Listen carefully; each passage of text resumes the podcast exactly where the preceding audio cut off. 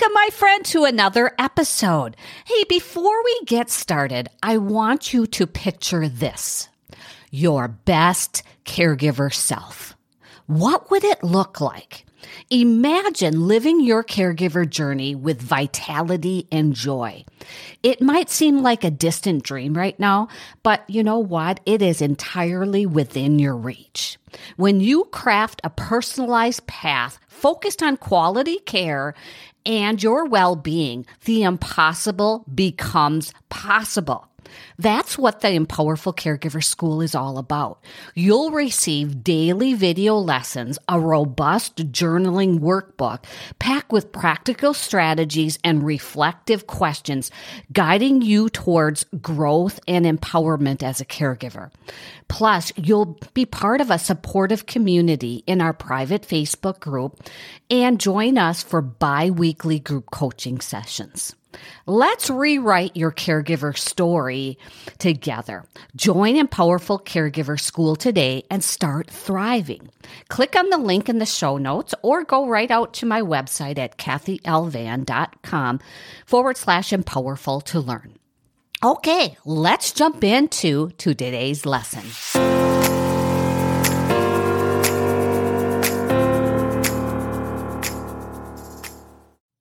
Well, hello again, and welcome to another episode of the Caregiver Cup podcast. It's Cathy here, and I'm really excited and really passionate about this topic. And I, am just going to come out and say it. How hard is it to sit and wait? I have done it so many times, and you think it would get easier, and I should have mastered it by now. But each time it's so different. Each time is unique and feels like a new experience, which it actually is. Do you agree? Do you agree that it's hard to sit and wait? And I'm making this up right now. I'm going to call this the sit and wait syndrome. It's when you have to wait on test results. You have to wait for further symptoms to appear. Maybe your loved one has has a condition but the doctor's like we're going to wait and just observe.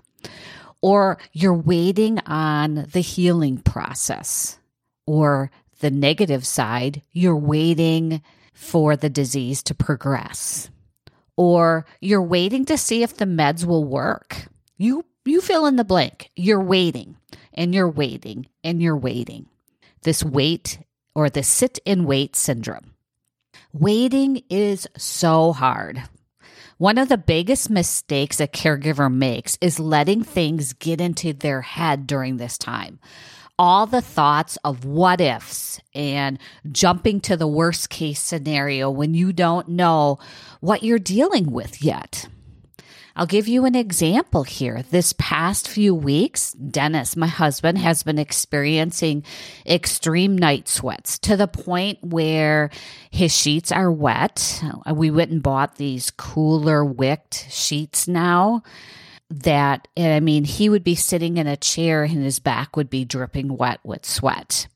He's he's more fatigued and then he's also getting these charley horses at night they started out with but now they start they when he gets out of the car we were um, out for dinner on saturday or on sunday night and he walked from the parking lot into the restaurant and he was grimacing with pain because he had that Charlie horse cramp and that they used to be start out in the back of his leg. Now they've gone up to his groin area and in the back of his calves and so on. He's also lost a lot of weight over the past months. Uh, I think he said 14 pounds in the last six weeks. And he has swollen lymph nodes. And I think I've said this to you maybe a few episodes ago, but one of his lymph nodes looks like he's Herman Munster from the Addams family. I'm aging myself because when the Addams family was there, or a Frankenstein, you know how that Frankenstein has that is it a a nut that comes out or a a screw that comes out of the the neck area. he called the oncologist and actually a matter of fact he he's been go- going in for you know almost weekly now and they said well we're going to scan him on the second week of november and we'll do more lab work well he called the oncologist on Friday and they moved up his scan to Tuesday. And I'm recording this on a Tuesday. I know this is going to come out on Thursday. So they, they did the scan or they're doing the scan today and then they'll and they'll do some lab work and then then we'll see the oncologist tomorrow which is wednesday or when you're listening to it it, it would have been yesterday as a matter of fact all the time i am recording this we're thinking about him going in for a scan. He goes in for a scan this afternoon. We've been waiting and waiting and waiting. And then he'll go in for a scan. And then we'll have to wait again for the results until tomorrow's appointment at 315. There is this love hate with this sit and wait game. sit and wait syndrome, sit and wait game. You want to stay positive and optimistic you know, I think about it. I want to be strong and courageous for Dennis. I want to think about his great doctor team. I know what to expect going in and getting results. I know how to go ahead and prepare myself. I know how to keep my stress levels down now that I've been doing this for over 4 years with all of my habits. I've been have been really keeping with that. And you want to stay positive and optimistic but I still find myself preparing for the worst. And I think that's human. I think it, we're human. But when I prepare myself for the worst, I go down this rabbit hole and I get into Google research. I think I have said this to you in the past, but I, I feel like I have a master's degree from Google University because I anything and everything about my dad's disease, my mom's lupus and her lung cancer, Dennis's CLL, his Hodgkin's lymphoma, his Richter disease, and all this other stuff. I feel like I've studied it, researched it, read trials. I've read all of the data.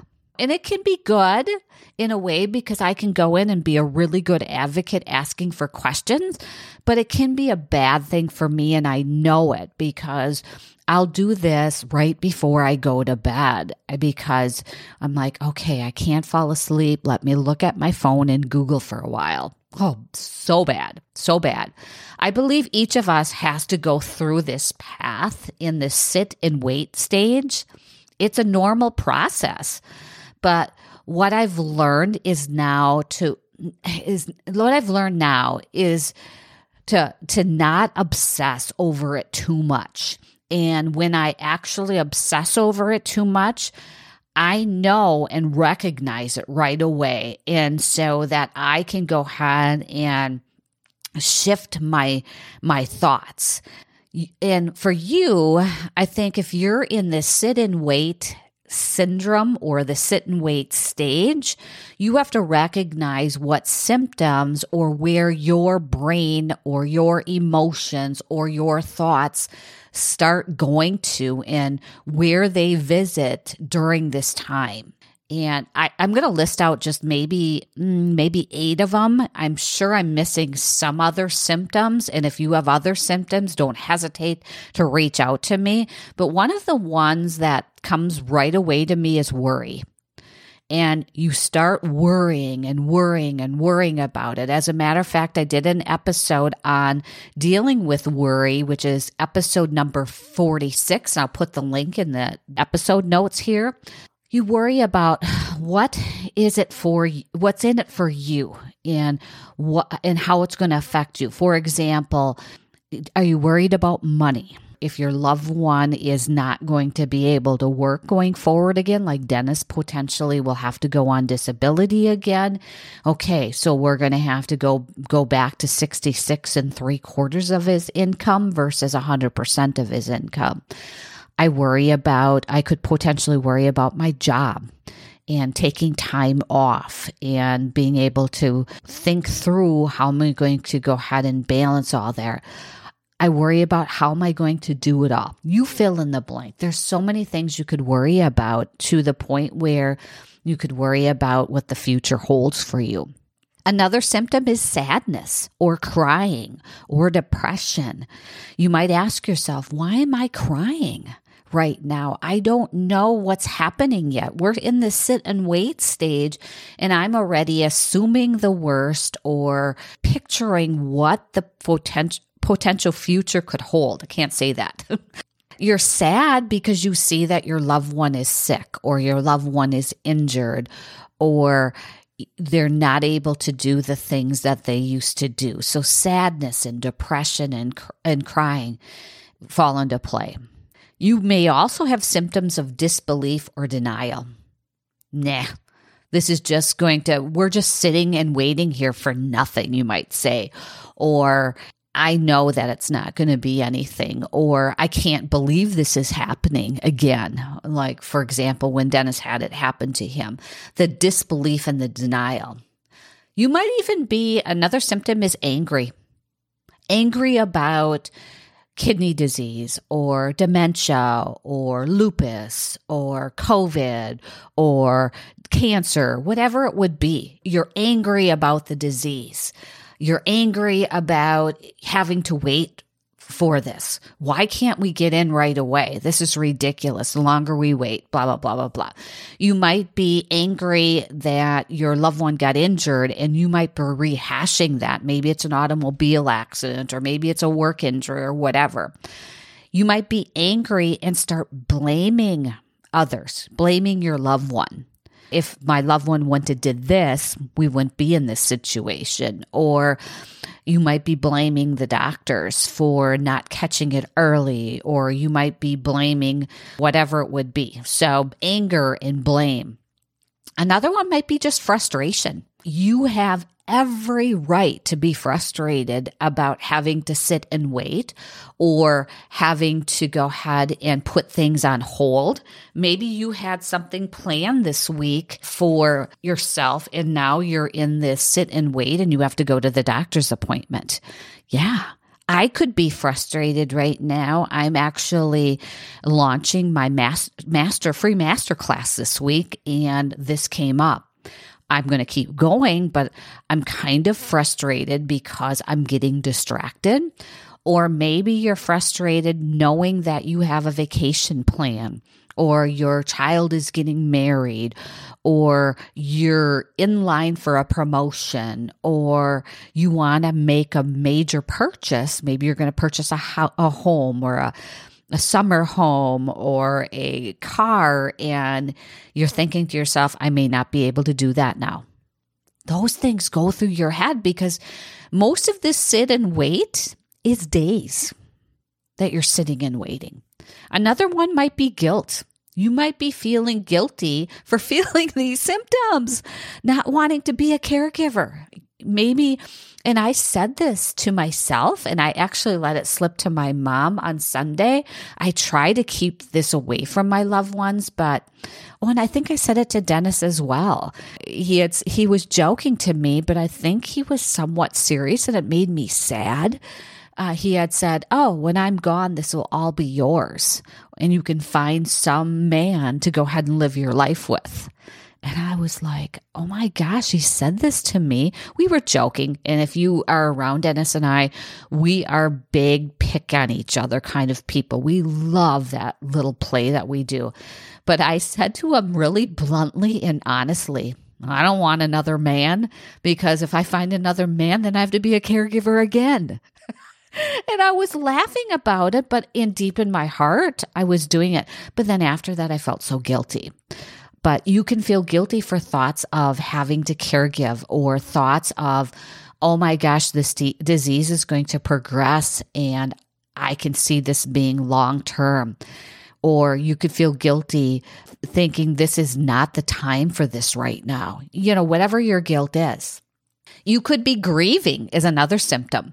You're losing, you could be grieving because you're going to lose your loved one and and I'm not saying maybe to death right away, but that could be a potential. But what I'm saying is you're losing your loved one to the activity, the energy that your loved one had, the role that they play right now, and thinking they will never be the same again. Or you're grieving your old life. You're grieving having to give up what you have currently right now and move into the caregiving world. Now, you're grieving before you even know what you're grieving about. And so this this syndrome that we get into right now can be a spiraling effect. The last one I put down in my notes was feeling alone. You're you're, in this syndrome knowing that you're probably going to be alone or you're going to be spending more time alone because I know in Dennis's last two cancer treatments and in his knee surgery, he slept a lot. I had to do things alone. I am not the person that likes to go grocery shopping. I'm not the person that likes to go ahead and do errands. So I'm going to have to do those on my own. Trust me, I'm going to outsource them. I think I did an episode on that, but there's going to be times where I'm going to be having dinner alone. There's going to be times potentially, and I'm thinking all of these things while I'm sitting and waiting when I don't even know what the situation is. But those are the symptoms that go through your mind. This overwhelm, and uh, let me back up a minute.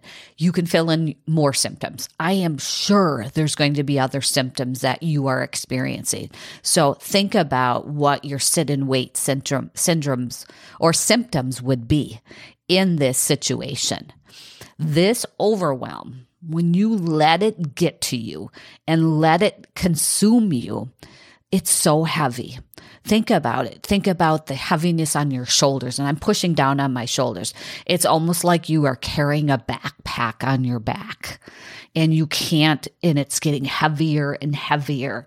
Or you're carrying a, I'm, I'm envisioning a laundry basket and somebody just keeps filling that laundry basket up and it gets heavier and heavier and heavier. That's what overwhelm feels like. If you let this sit and wait and all the symptoms just keep piling up right now, it will feel heavy. It's sucky. And when you get in this place, you can't see how to get out of it. You can't. The first times that this happened to me, I was actually feeling shame and didn't share much with anyone about what I was feeling, what I was experiencing. I kept saying to myself, I am not the one who's going through this cancer. Dennis is. Why am I feeling all these personal things? But it's, we're human. I've learned ways now to get through it and shift my thinking.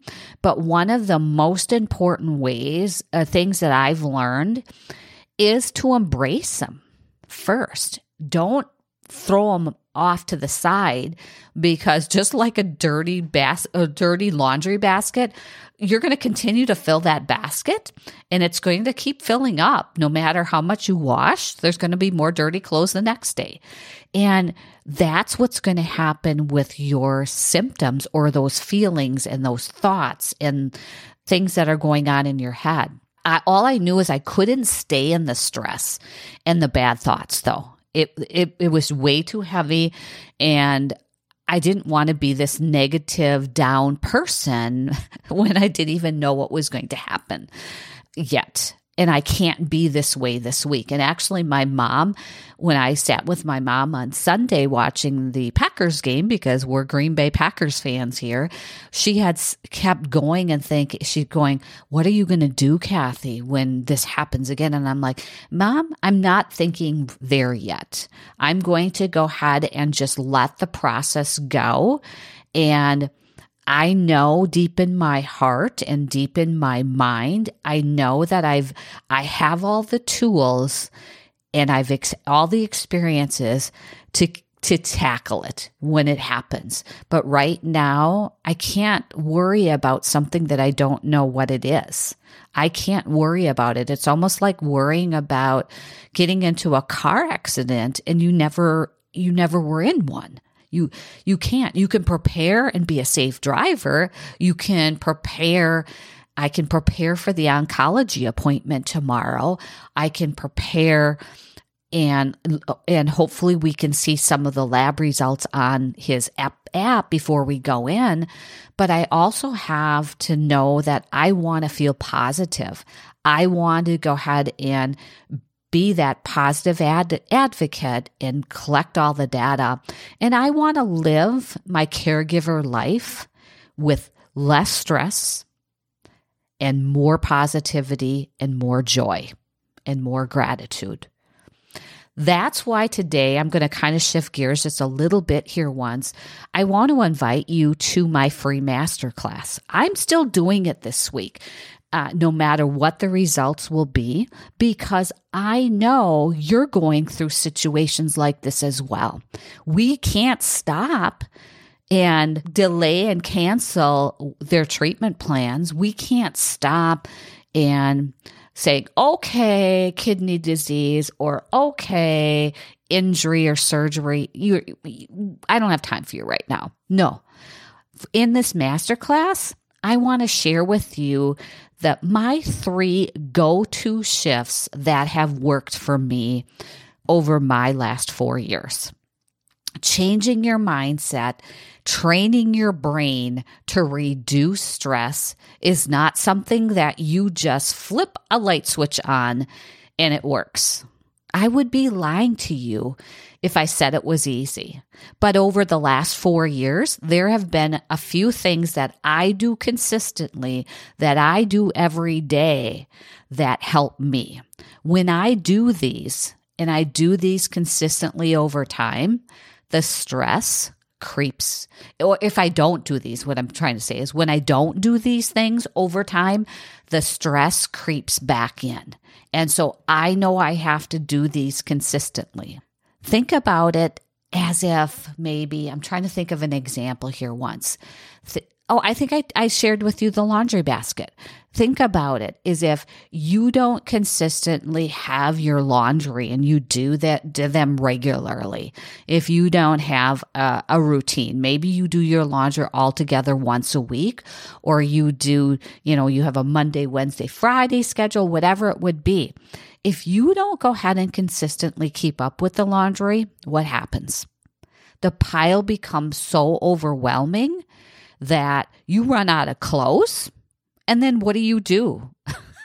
you go digging in the dirty clothes and try to do the sniff test and try to rework some of the clothes, or you might throw it in the dryer.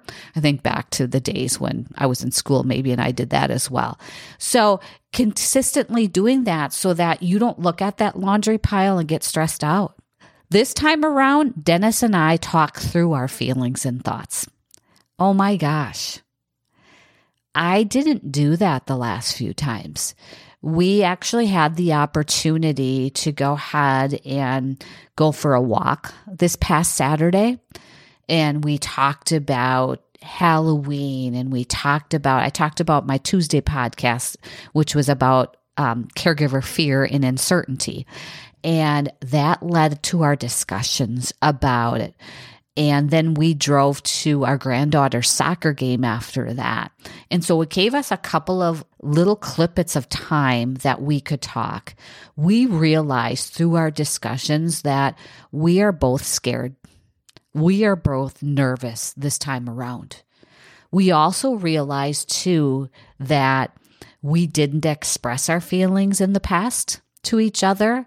We we would come in and, and I'm envisioning myself. We we both were coming in like we had this superwoman and superman shield on and we were positive and that kind of thing.